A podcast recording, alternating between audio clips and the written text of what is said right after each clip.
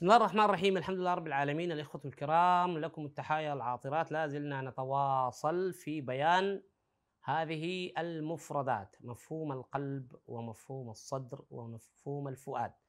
وفي الحلقة السابقة والتي تسبقها تحدثنا عن الفؤاد وتحدثنا عن وسائل اكتساب المعرفة وتحدثنا على أن القلب هو وظيفة للفؤاد عندما يبلغ مرحلة عندما يبلغ الإنسان مرحلة عمرية معينة يصبح فيها قادرا على تقليب المعطيات التي خزنت في الذاكرة أو في ذاكرة الدماغ ليختار منها تصورا معين يقوم باعتقاله وربطه فيتمثل بالنسبة له قناعة يترتب عليها السلوك الخارجي. إذا القلب هو وظيفة والعقل هو عملية. القلب هو وظيفة تطلق للدماغ الموجود في مقدمة الإنسان ليقوم بوظيفة التقليب ويختار معطية يقوم بعقلها وحبسها. وأوضحنا ما هو مفهوم مصطلح العقل. وتوقفنا عند السؤال أن الآيات أثبتت أن القلوب موجودة في الصدور. وكما هو يشاع عند الناس أو كما عرف في العقل الجمعي على أن الصدر هو ما هو القفص الصدري.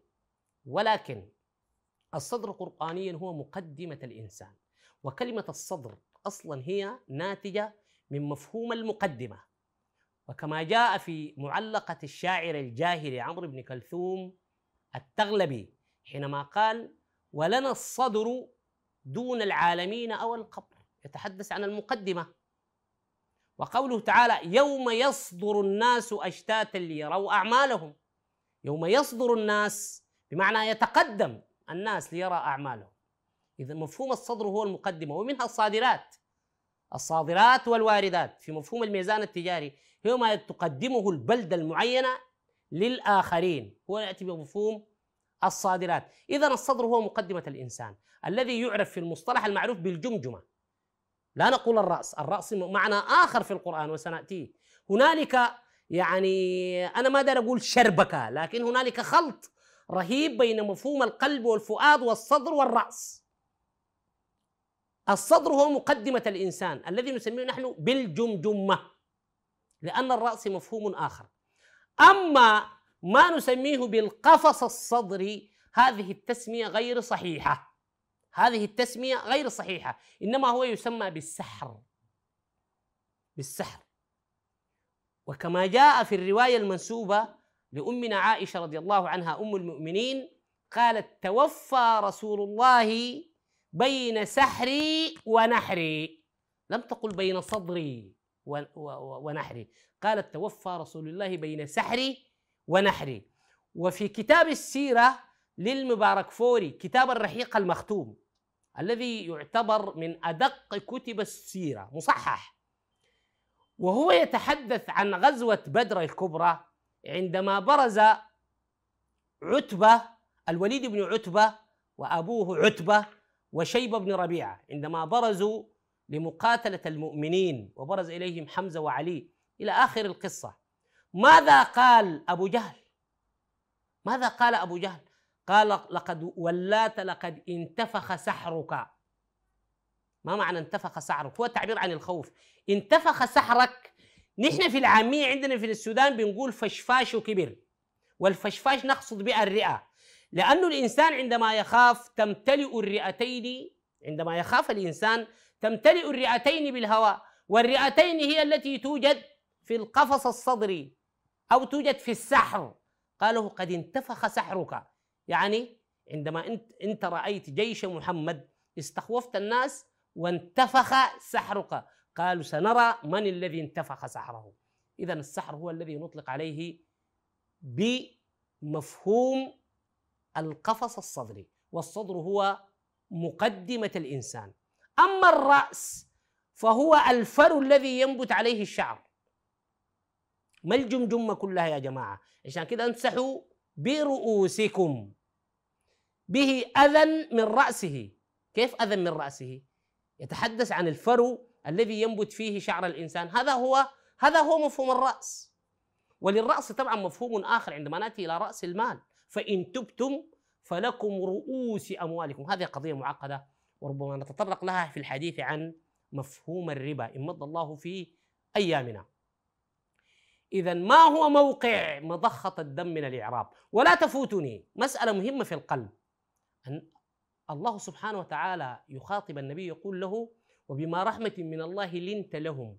ولو كنت فظا غليظ القلب لانفضوا من حولك. هذه مسألة في غاية الأهمية. فظ من الفظاظة أو ما نسميها بالشتارة أو الحماقة أو الإنسان الأهوج. لكن ماذا تعني غليظ القلب؟ هل معناه تعني قاسي؟ أبدا يا جماعة. غليظ القلب شوف كلمة غليظ. غليظ والقلب قلنا هو موضع التفكير موضع العقل. إذا غليظ القلب يعني ما لماح فهمك تقيل غبي. الآية تتحدث في صفتين. الصفتين ديل يا جماعة لو اجتمعوا في الإنسان لا يمكن أن يجالس. صفتين لو اجتمعوا في أي إنسان لا يطاق أن يجالس إطلاقا. أن يكون فظ لا يوزن الكلام. يخرج منه الكلام عشوائيا دون ضابط. وفي نفس الوقت يكون غبيا بليد لماح غير فطن. صفتين دي يا جماعة لو اجتمعوا في شخص لا تستطيع أن تجالسه دقيقة واحدة. فهنا الله سبحانه وتعالى يقول لو كنت فظا أي أنك أشتر تلقي الكلام على عواهنه. ومع ذلك غير لماح أو بليد فهمك ثقيل غليظ القلب لانفضوا من حولك لما جالسك أحد. إذا غليظ القلب إشارة إلى ضعف التفكير والمقدرات العقلية. وهو ما نسميها في العامية السودانية فهم ثقيل شوف غليظ وثقيل فهم ثقيل السؤال الذي يفرض نفسه ما هو موقع مضخة الدم من الإعراب؟ أنا أقول هنالك من يعتقدون أن عملية نقل هذه المضخة يترتب عليها تغيير في السلوك وهي عندها علاقة بالتعقل. أنا أقول إلى أن يثبت علميا.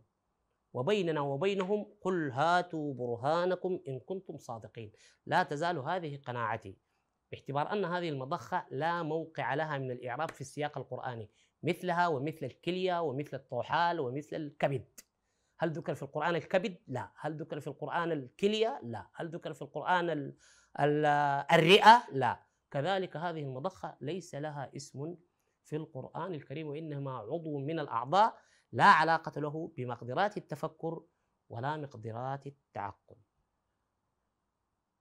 أيها الإخوة الأحباب إلى هذه النقطة أكون قد وصلت بكم إلى ختام هذه الحلقات الثلاثة المترابطة عن مفهوم القلب والصدر والفؤاد وإلى أن ألتقي بكم في حلقة قادمة عن موضوع آخر له علاقة بهذه المنهجية وهذا التسلسل. أترككم في حفظ الله ورعايته. السلام عليكم ورحمة الله تعالى وبركاته.